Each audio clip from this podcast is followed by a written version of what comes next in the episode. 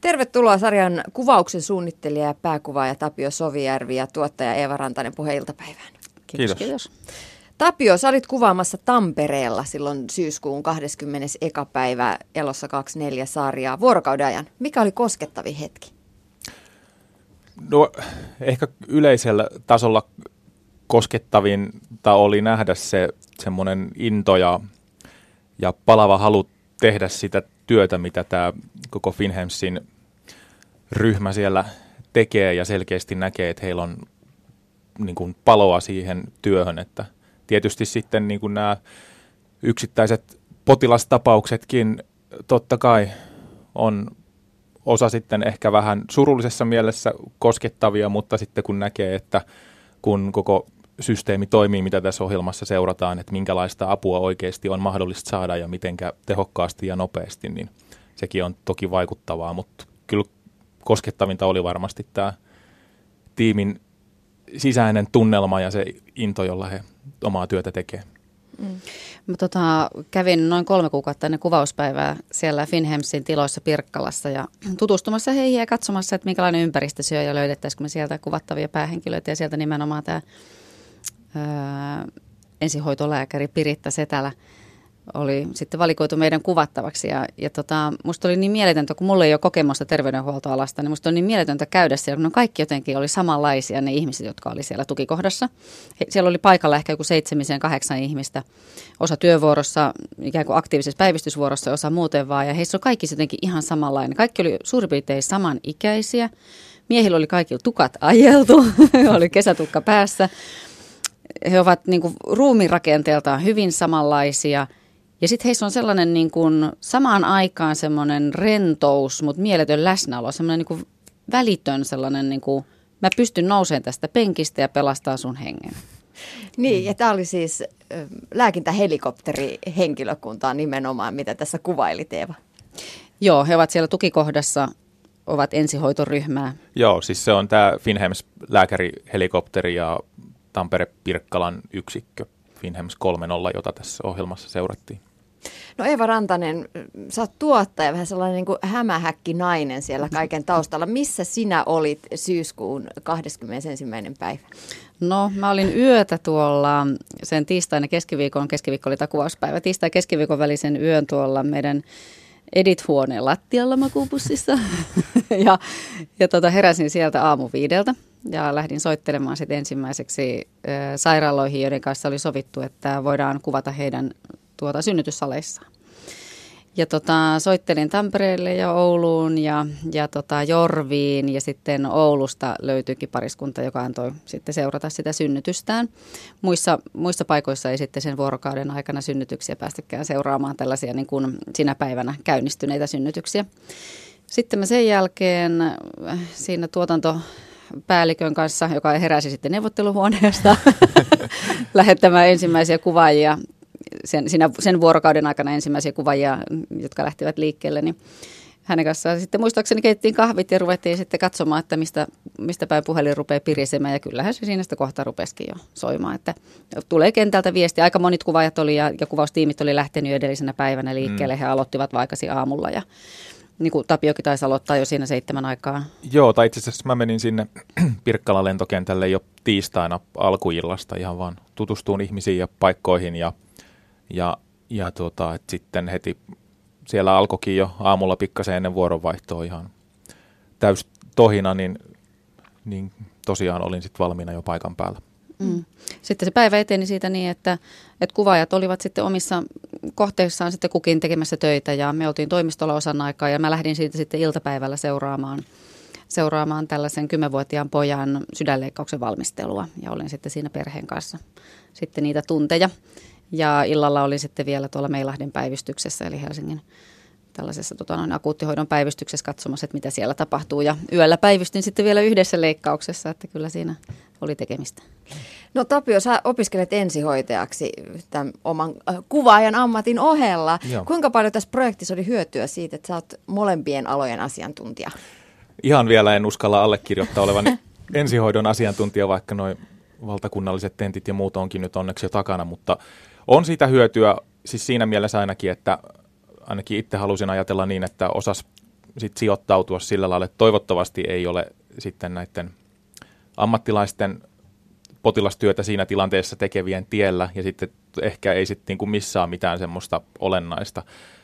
Tietysti siinä on sitten semmoinen puoli, mikä on hyvä pitää itsellä mielessä, että tässäkin sarjassa nyt kuitenkin niiden yksittäisten ihmisten tarinat on tärkeintä kuin sit se, että näytetään kaikki toimenpiteet tai lääketieteelliset yksityiskohdat, että, että se kamera on hyvä käydä siellä ihmisten kasvoissa ja reaktioissa myöskin, mutta kyllä mä uskon, että siitä on aika paljon hyötyä. Ja se oli itse asiassa ihan hauska myös siinä mielessä, että kun silloin tiistai-iltana sinne Finhemsin tukikohtaan tulin ja siellä oli ilmeisesti sitten sana levinnyt tästä nyt tästä mun uudestakin alasta ja sillä hetkellä vuorossa oleva lääkäri, niin ne just saapui siihen kopterilla ja ne oli ollut elvytyskeikalla ja sillä oli sellainen kolmen metrin pituinen EKG-nauha siitä, siitä keikasta ja se, se sanoi mulle vaan, että moi, sitten se läväytti sen paperin pöytään, siis tämän EKG-tulosta, että no mitäs tossa on? Ja sitten mä Pääsit tulki, tulkitsin, sen, joo, tulkitsin sen läpi siitä ja hän sitten totesi, että hyvä, tervetuloa. Ai se oli sun testi. se oli testi, mutta onneksi sen läpästiin. Ja, mutta siis selkeästi niin kuin löydettiin niin kuin koko sen tiimin kanssa yhteinen sävel niin kuin hyvin, hyvin nopeasti. Ja mä olin kyllä tämän Piritta Setälän, tämän lääkärin kanssa jutellut jo ennakkoon ja käynyt tuolla Vantaallakin siellä Beisillä sitten tutustumassa kopteriin ja muuta. Ja tietysti sitten kesällä, kun olin ensihoitajana tuossa Länsi-Uudenmaan pelastuslaitoksella töissä, niin paljon tuli sitten Finhems 1.0 lääkärikopterin miehistön kanssa sit asioituu töiden puolesta, niin kyllä mä uskon, että siitä oli ihan hyötyä. Eeva, sä sitten taas oot puhtaasti media-alan ammattilainen. Mm. Kuinka iso kokemus oli olla siellä, niin kuin kerroit, niin ö, omaisten kanssa ja toisaalta myös seuraamassa aika isojakin operaatioita?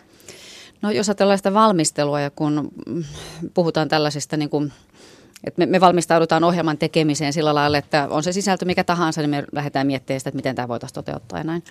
Et se on ihan sama, onko se talonrakentamista vai aivoleikkausta. Niin kyllä niin kuin, niin kuin sitten kun pääsee siihen tilanteeseen, että ymmärtää, että hyvänen aika, että me, meillä todellakin kuvaajat on siellä leikkaussalissa samaan aikaan, kun toisella tehdään vaikka avosydänleikkausta tai avataan aivoja ja he saavat siellä seurata, niin onhan se tosi hurja ja ei, ei sitä tietenkään niin kuin t- tällä toimistokokemuksella ei pysty niin kuin eläytymään siihen, että mitä siellä salissa sitten tapahtuu. Mutta niin kuin Tapio sanoi, niin tavallaan niin kuin ne ihmisten tarinat oli siinä tärkeimpiä, että löytää sen sieltä, että mikä, mikä heitä koskettaa. Ja kun ajatellaan, että se on se yksi tietty hetki ihmisen elämässä ja, ja me kuvataan sitä yhtä päivää. Ja samaan aikaan niin kuin toisaalla niin kotiäiti käy Alepassa tai kaupassa hakemassa ruokaa ja, ja toisaalla sitten niin kuin ihminen nukutetaan ja aivot avataan ja se on hänen niin kuin se yksittäinen ihmeellinen hetkensä siinä päivässä. Että kyllä sitä paljon mietittiin, että miten me saadaan ne tarinat mm. kerrottua. Että miten, miten se, niin kuin se ihmisten story siitä aukeaa, kun me ei oltu sinänsä kiinnostuttu siitä medikaalipuolesta, vaan niistä,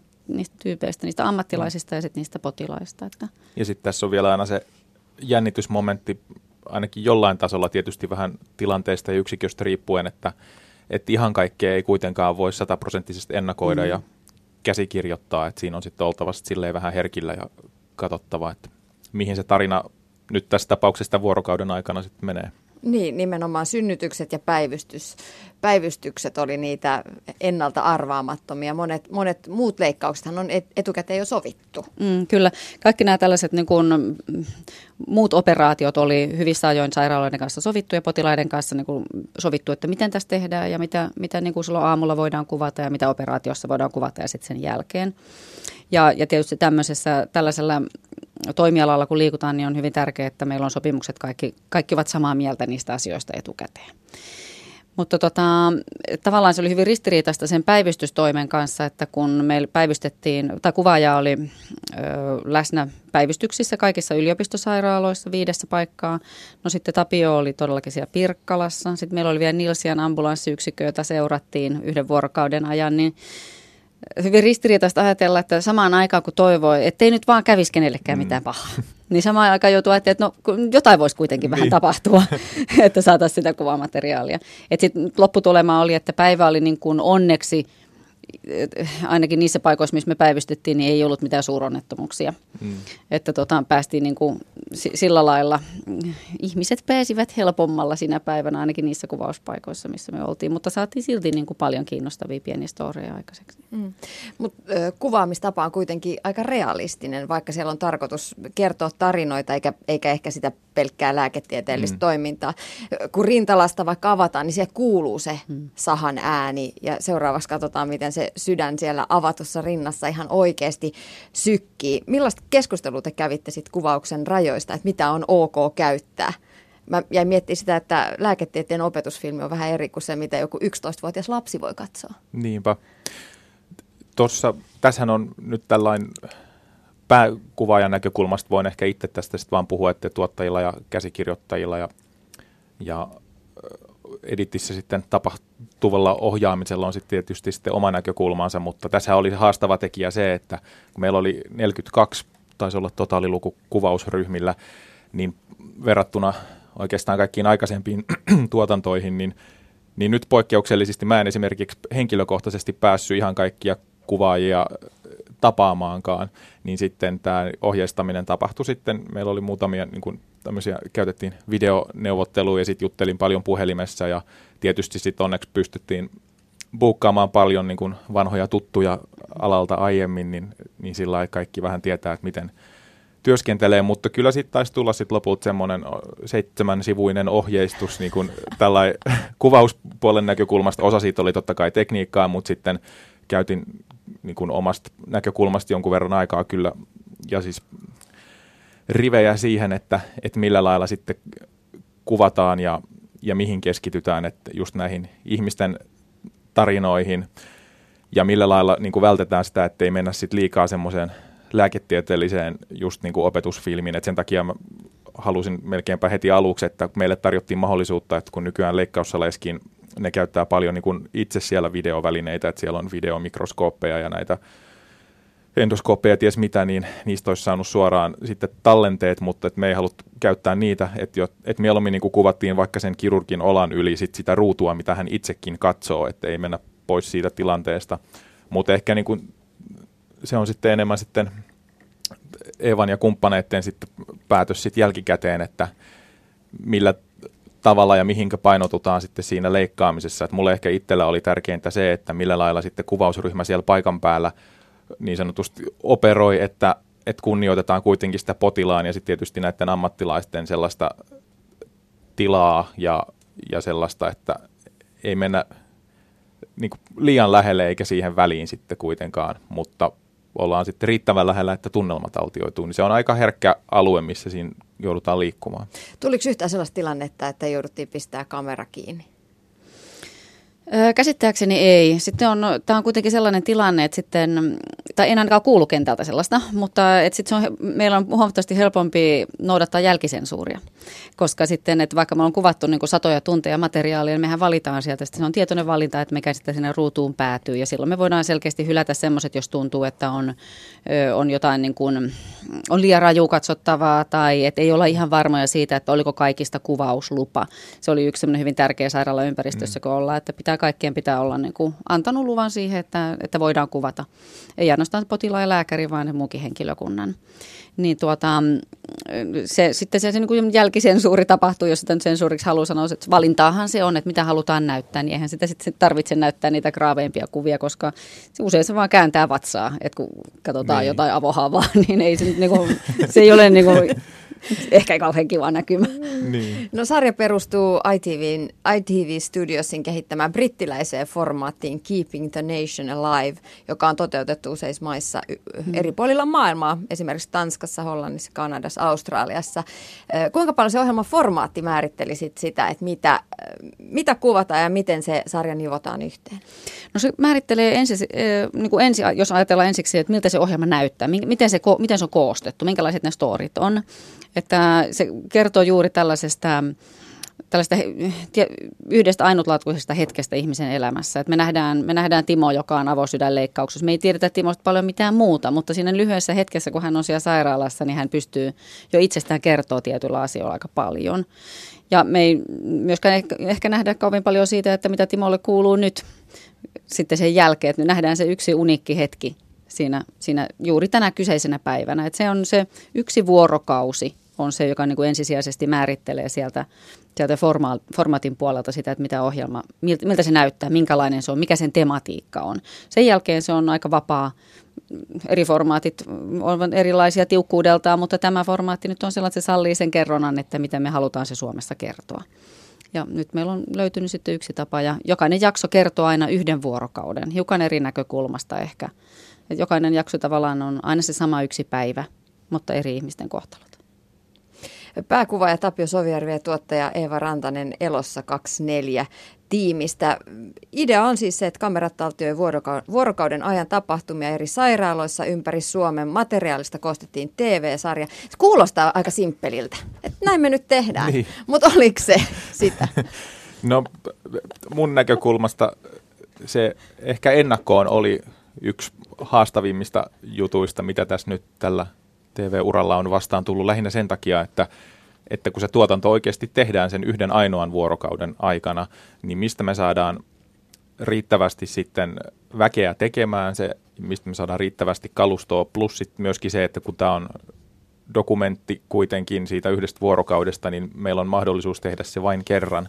Ja, ja sitten siihen sitten on parempi sitten olla myöskin sitten sen päivän ajalle vähän varasuunnitelmia, sit jos jotain menee sitten tästä tuotannon kannalta sitten vähän eri tavalla kuin oli suunniteltu, niin siinä mielessä se oli tietysti haastavaa. Kyllä meillä tuota tuotannon, tuotantopäällikkö, tuotantosihteeri, joka on sitten siellä niin kuin toimistolla mun kanssa ollut tiiviisti tätä rakentamassa, niin kyllä he tekivät siis niin valtavan sellaisen seinähärpäkkeen, jota ei ole varmasti nähty missään muualla. Tämä on hyvin täytyy sanoa, että ei varmasti ole Suomessa toteutettu tämmöistä aikaisemmin. Niin. Ei taku varmasti ole. Että se vaati niin monta palasta se seinä, että meillä oli tämmöinen ehkä kolmen metrin palanen paperia, tuommoinen puolitoista metriä korkeudeltaan ja se oli täynnä A4, ei, anteeksi, tota, postit-lappusia, keltaisia liimalappuja, joissa saattoi yhdessä olla kiinni niin kuin 5-6 muuta lappua, joka kertoi sen, että okei, tässä on aihe, tässä on kuvaaja, tässä on sen kalusto, tässä on sen kamera, montako mikkiä silloin, mistä ne on tullut, onko sillä assari mukana, onko sillä äänittäjä, jos sillä on äänittäjä, minkälainen kalusto silloin ja mistä se on tullut. Niin sitten kun me viimeisenä päivänä, niin kun, kun keskiviikkona kuvattiin, niin maanantaina viimeisenä tämmöisenä rauhallisena toimistopäivänä, ei ollut rauhallinen, niin käytiin läpi se koko seinähärpäke, niin me meni kahdeksan tuntia. Me käytiin se kaikki läpi. Niin se kertoo vaan siitä niin kuin massiivisuudesta. Me meni yksi työpäivä kokonaan, että me käytiin sen läpi, että mitä missäkin tapahtuu, mihin kellonkin aikaan. Toisaalta mahtavaa, että 2010-luvulla niin tuommoinen old school postit-lappujärjestelmä on edelleen se niin kuin tehokkain, että voi yhdellä katson, katsomiskerralla hahmottaa Kyllä. sen kokonaiskuvan. Mutta vielä tuohon niin kuin unikkiuteen, niin niin musta tuntuu, että kaikki ne tekijät, kenen kanssa tässä nyt tuotannon aikana ja sitä ennen ja sen jälkeen on ollut tekemisissä, niin musta tuntuu, että kaikki tavallaan ehkä niin kuin aisti sen, että tässä ollaan oikeasti tekemässä sellaista tuotantoa, mitä ei ole ennen tehty. Ja, ja se tunnelma, mikä oli koko sen päivän ja sitä ennen, niin se oli kyllä sellainen, mitä ei ole ennen vastaan tullut, että meillä oli tuotantoryhmällä, missä oli siis kaikki, ketkä tähän osallistui sinä päivänä, niin tämmöinen WhatsApp-ryhmä, viestiryhmä. Ja sinne rupesi jo aamusta asti tulemaan sitten valokuvia eri puolilta Suomeen meidän – siis kuvausryhmiltä siellä sellaisia tunnelmia sieltä täältä, niin sitä oli ihan mahtava seurata. Sitten vaikka itse oli vain yhdessä paikassa, niin näki, että se mm. koko huolella Eevan ja kumppaneiden suunnittelema koneisto pyörii ja, ja tarinoita tulee ja ihmisillä on ihan mieletön semmoinen hyvä henki tehdä se ja panostaa tähän yhteen vuorokauteen. Ja vielä täytyy sanoa, että tänään viimeksi on tullut viesti Nilsiasta – ja terveiset, terveiset tähän niin kuin juhlakaudelle sieltä ja terveiset myös sitten tälle kuvaajalle, joka Nilsiässä oli Simolle, että Simo saa koska tahansa tulla meille tänne kylään. että joku meni oikein sielläkin sitten. Hmm. Mutta olisi teidän matkan varrella jotain hankaluuksia? No kuvauspäivässä näin niin kuin tuottajan näkökulmasta niin ei ollut oikeastaan niin kuin mitään hankaluuksia. Yksi ainoa kuvaus peruuntui näistä 75, mitkä oli sovittu. Se on ihmeellistä, että se oli vaan siinä se yksi ja oikein hyvä. Et mä en koe, että muista vaan sitten, kun mentiin sitten seuraavaksikin yöksi nukkumaan sinne toimiston niin kuin erilaisiin tiloihin tuotantopäällikön kanssa. Sitten kun aamulla, kun sieltä heräsi ja näki, että suurin osa kalustosta on tullut, ihmisiltä on tullut kuittausviestit, että he on saanut kuvattua kaiken sen, mitä on sovittu. Ja tämä ainoastaan tämä yksi pieni palanen sieltä niin kuin aikatauluongelmien vuoksi muuttuikin – niin se oli, se oli niin euforinen tila, että me niin kuin melkein itkettiin, että ei voi olla, että tämä onnistuu näin, koska ainahan tulee hankaluuksia. Nimenomaan kun se täsmätään niin, kuin niin tarkkaan vaan tietyn niin kuin aikajakson sisälle. Ja ihmisillä on omat työvelvoitteensa hyvänen aika. Kirurgi pitää aloittaa leikkauksen silloin, kun se alkaa, ja jos me kuva ei ole siellä, niin sitten ei tehdä mitään. Niin kuin me ei tehdä, kirurgi tekee kyllä. Mullekin taisi tulla ihan vaan niin kuin kaksi puhelua, jotka liittyy niin kuvaustekniikkaan tai siihen kuvauspuoleen, mutta nekin saatiin kyllä nopeasti ratkaistua, että – että meni yllättävän hyvin koko päivä. Toki, niin, toki muutamia tämmöisiä teknisiä ongelmia tulee, että puuttuu jotain tieto, tietopalasta tai pulikkaa jostain, mutta sekin saatiin aina siinä päivän mm. kohdalla korjattua. Mutta ne on, ne on niin kuin, tavallaan niin kuin minimaalisia asioita sen suhteen, että ihmiset on oikeassa paikassa oikeassa aikaa ja saavat hoitoa ja me saadaan seurata sitä. Elossa 24H-sarja siis kuvattiin yhden päivän ajan, mutta toki siis valmistelutöitä tehtiin ennen sitä päivää. Mittavat määrät, osa esimerkiksi näistä leikkauksista oli totta kai etukäteen sovittuja, koska ne leikkauspäivät tiedettiin etukäteen ja näin ollen saatoitte käydä jopa potilaan kotona kuvaamassa esimerkiksi sairaalaan lähtöä. Millaisia tarinoita te halusitte nimenomaan saada tähän sarjaan? No ensinnäkin tosia tarinoita, että ne on oikeita, niitä ei ole millään muotoa lavastettu tai manipuloitu, että ne on niitä ihmisten oikeita tarinoita. Toki me sitten mietittiin niin kuin hyvin laajalti sitä, että mikä on niin kuin tänä päivänä tärkeää, mikä on, niin kuin, mikä on sellaista tavallista, mitä ihmisille sattuu sairauden kanssa.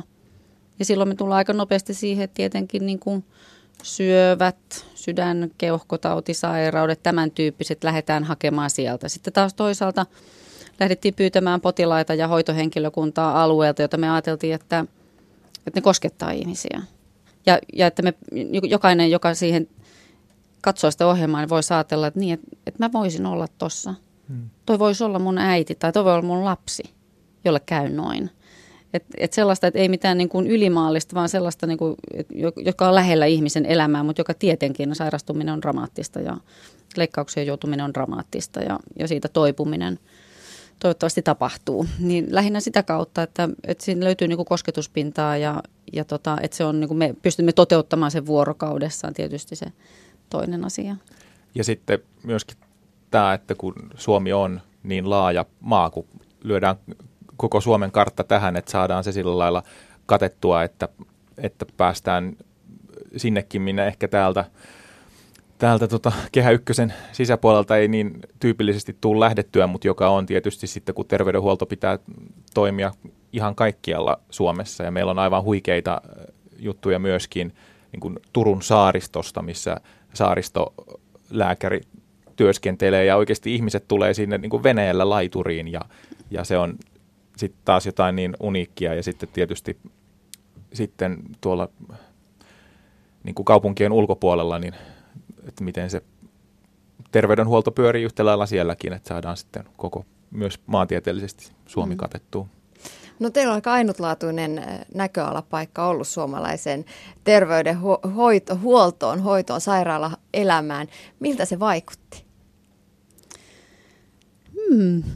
Mä, mä pääsin käymään vaan täällä yhdellä paikkakunnalla. Tämä onkin tämän ohjelman niin kuin erityispiirre, että, että tota, tavallisesti TV-ohjelmia tehdään niin, että se yksi sama kiinteä porukka menee paikasta toiseen. Ja nyt kävikin niin, että kaikki hajautetaan ympäriinsä, kenelläkään ei ole tavallaan niin kuin sitä kontaktiryhmää olemassa muuta kuin sen WhatsAppin kautta.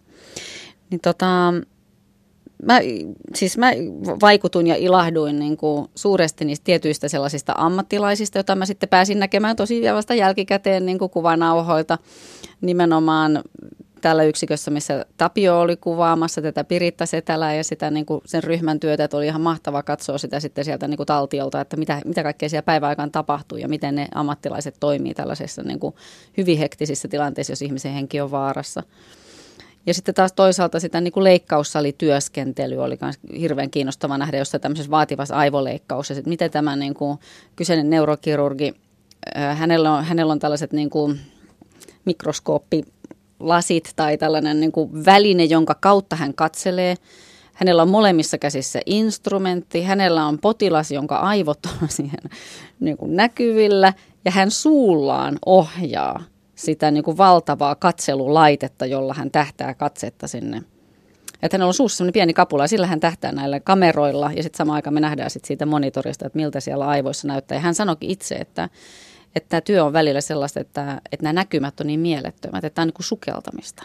Että pääsee mm. sukeltamaan, että nämä niin kuin maisemat on aivan mielettömiä. Se, se oli niin jotenkin, että ihmisellä on sellainen mahtava kyky osata tehdä sellaisia asioita ja käsitellä sellaisia aihealueita ihmisessä, johon, niin kuin, johon ei niin kuin, meistä juuri kukaan muu pysty. Ja hän itse sanoikin siinä ohjelmassa, että, että välillä tuntuu siltä, että voishan sitä tehdä vähän jotain helpompaakin. Mutta kyllä tämä ohjelmasarja varmasti antaa semmoisen, mun mielestä, en, mä oon olla ehkä vähän, en niin tota, objektiivinen tätä nyt sanomaan, mutta siis semmoisen kurkistuksen sellaiseen tavallaan murahaispesään, joka kuhisee 24 tuntia vuorokaudessa, vaikka sitä ei ulkopuolelta välttämättä millään lailla näy. Että just eilen illalla tuossa Meilahden sairaalan hiljasta käytävää kävellessäni mietin sitä, että täällä on niin rauhallista, täällä ei ole niin ketään juuri missään, mutta tästä otetaan hissillä yksi kerros alas tai ylöspäin ja siellä on ihan täys kuhina. Ei välttämättä härdelli, tai jos onkin, niin se on ainakin hallittu, mutta sellainen päällä ja se pyörii ympäri vuorokauden ja siitä onneksi ihmisten ei tarvitse niin kuin, juurikaan miettiä, paitsi sitten kun se osuu omalle kohdalle, mutta se on tietysti hyvä tietää, että se toimii ja pyörii hmm. aina kun sitä tarvitaan. Hmm. Elossa 24H-sarjan tuottaja Eva Rantanen ja pääkuva ja Tapio Sovijärvi on täällä studiossa. Puheen iltapäivässä vieraana. Tapio, sä todellakin lentelit sen helikopterin kyydissä hyvinkin hektisiin tilanteisiin. Miten potilaat suhtautu? Kysehän on tosi henkilökohtaisista asioista. Se on totta. Mulla on ehkä noista aikaisemmista töistä vastaavan aihepiirin sarjoista jo jonkunlaista tietysti vähän sellaista aavistusta siitä, että miten ihmiset reagoi, niin siksi osasin odottaa, että kyllä me varmasti jotain, jotain saadaan talteen luvan kanssa, muutenhan toki ei kuvattaiskaan. Niin. Mutta siis meillä noista tilanteista, mitä nyt tuolla Finhems 3.0 kopterin kyydissä kuvattiin, niin yksikään potilas tai potilaan omainen ei kieltäytynyt, että, että niin siitä voinee päätellä, että ihan hyvin suhtautuivat. Tietysti tässä nyt on aina se, että, että kun tuommoiset tilanteet etenkin, mihin tullaan lääkärihelikopterilla liitytään, niin ne on niitä kaikkein korkeariskisimpiä ja vaarallisimpia lähtökohtaisesti, että siinä voi olla ihmishenki ja monesti onkin sitten aika, aika hilkulla siinä, niin, niin siinä sitten täytyy muistaa se, että ihmiset, niillä voi olla niin paljon muutakin mietittävää kuin just se kuvaaminen sillä hetkellä, että sen takia sitten tarjottiin tietysti mahdollisuus sitten jälkikäteen vielä miettiä asiaa ja tarvittaessa kieltäytyä, mutta mun ymmärtääkseni kukaan ei jälkikäteenkään niin kuin sitten perunut sitä lupaa, eli, eli oikein hyvin. Ja toki sitten siihen kuvaajana itse siinä tilanteessa pyrkii vaikuttamaan sillä lailla, kun itse siihen voi, että jättää semmoisen tietyn heidän niin kuin oman rajan ja yrittää siitä kuitenkin siitä niin kuin intimiteetistä tavallaan sitten, sitten huolehtia sillä lailla, kun pystyy, että sen tunnelman voi taltioida sillä sopivan diskreetin etäisyyden päästä muutenkin. Ja sitten tietysti kun mun piti niissä tilanteissa sitten näiden potilaiden tai omaisten kanssa sitten keskustella ja kertoa, että mistä on kyse ja sitten hoitaa nämä lupamuodollisuudet, niin, niin, niin ihan hyvää palautetta kyllä tuli jo niissä tilanteissa. Sairaalatyö ja hoitotyö ei ole pelkästään onnellisia hymyjä siinä hetkessä, kun kaikki menee hyvin, vaan myös raskaita kokemuksia. Joskus se on epätoivoa ja surua. Miten kuvausryhmissä valmistauduttiin ottamaan vastaan raskaatkin kokemukset? No meillä tietysti me mietittiin aika paljon ennakkoon sitä, että mihin kukakin menee, että kun me tarvittiin hirveän määrä työryhmää, niin sitten koitettiin katsoa sellaiset paikat, mitkä sikäli kun kollegoitaan tuntee, niin mitä voisi kokea niin kuin heille luontaisiksi paikoiksi. Että aika moni, moni kuvaaja ja äänittäjä kollegoistani on aikaisemmin tehnyt näitä tämmöisiä sairaala- tai vastaavia sarjoja, että tietää, että, että se pää ehkä kestää ne tarinat, mitä siellä tulee vastaan, mutta kyllä totta kai sitten, sitten niin tuotantoyhtiön puolesta kuin sitten itsekin pääkuvaajana niin, niin välitettiin niin kuin viestiä, että jos sattuu jotain sellaista, mikä jää vaivaamaan, niin ilman muuta pitää sitten sit sanoa ja sitten järjestetään sitten toimenpiteet sen mukaan, niin että ei tarvi yksin mitään asioita pohtia. Ja kyllä tässä, kun meillä oli muutama tapaus, jos tiedettiin nimenomaan, että ollaan esimerkiksi sellaisen henkilön luona, joka on päättänyt, että ei halua sairaalahoitoa, vaan haluaa saattohoidon kotona. Niin, ja muutama muukin tällainen elämänsä loppukaarella oleva henkilö, joka, joka saattohoidossa on, niin Kyllä siinä tietysti kuvaajalta kysytään etukäteen, että oletko valmis menemään sinne, että jokainen niin kuin pystyy myös valitsemaan tai pystyy siinä tilanteessa valitsemaan niin kuin myös ne omat vahvuusalueensa, vahvuusalueensa. Että jos tietää, että ei kestä katsoa verta, niin silloin ei laiteta leikkaussaliin, mm. silloin laitetaan johonkin toiseen kuvausympäristöön.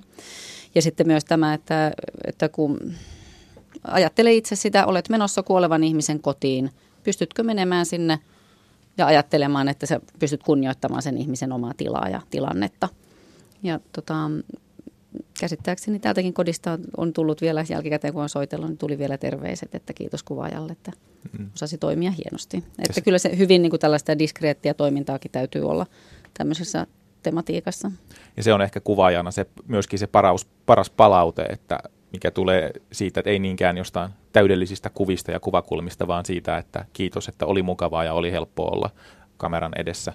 Et mä oon monesti sitä miettinyt tämän tyylisissä sarjoissa, ja niin kuin kuvaustilanteissa, että se kuvaajan työ noissa tilanteissa loppujen lopuksi on ehkä 80 prosenttia ihan muuta kuin sitä itse kuvaamista ja sitä vaan, että ollaan siinä tilanteessa niiden ihmisten kanssa ja sitten se kuvaaminen ja taltiointi menee sitten toivottavasti vähän niin kuin omalla painollaan siinä ohessa, niin silloin on mun mielestä parhaiten onnistuttu omassa työssä.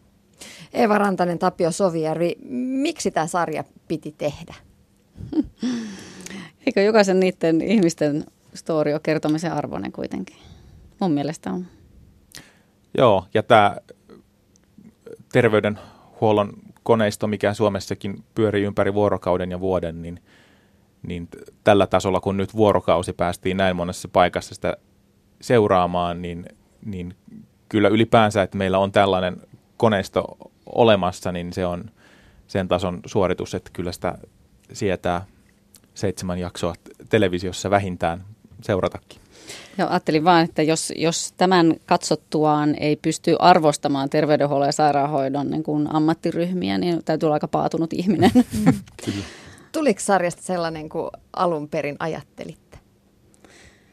No, kyllä mä ainakin toivon. Mä, niin kuin, palaute on ollut niin hirvittävän hyvää, mutta tietysti sitä aina tässä vaiheessa pelkää vähän, että onko tullut sokeeksi joillekin asioille, että pystyykö näkemään sitä objektiivisesti. me on kyllä puristettu, että – että oltaisiin saatu siitä materiaalista, mitä meillä on, niin paras mahdollinen ja että, että jo lähtökohdat olisi ollut parhaat mahdolliset, mutta katsojahan sen päättää.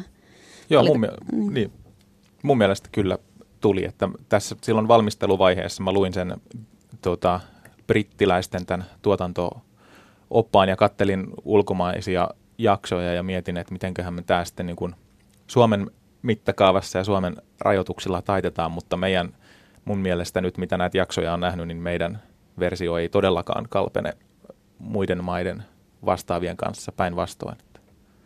Jos saisitte tehdä jotain uudestaan, niin mitä tekisitte toisin? Pidempiä jaksoja. Joo, to, totta. Tota, Saisi kyllä. enemmän materiaalia. Joo, niin, me, enemmän nimittäin, tarinoita. Nimittäin valitettavasti, koska me jouduttiin tietysti kuvaamaan myös vähän ylimääräistä, koska emme ikinä tiedä, mitä niissä kuvauksissa tapahtuu, niin hirvittävän monta ihanaa storiaa jäi näyttämättä ja kertomatta. Ja näin se vaan on. Hmm. Nyt ne on siellä meidän arkistossa odottamassa, että saadaan tehdä 15 minuuttia pidempään. Kyllä. No mä oikeastaan on samaa mieltä Evan kanssa, että, että nämä tarinat, niin kuin niissä olisi helposti ollut vielä enemmänkin kerrottavaa, mutta nyt tehtiin tämmöinen puolen tunnin versio ja sekin on mun mielestä kyllä oikein hieno. Erittäin hieno.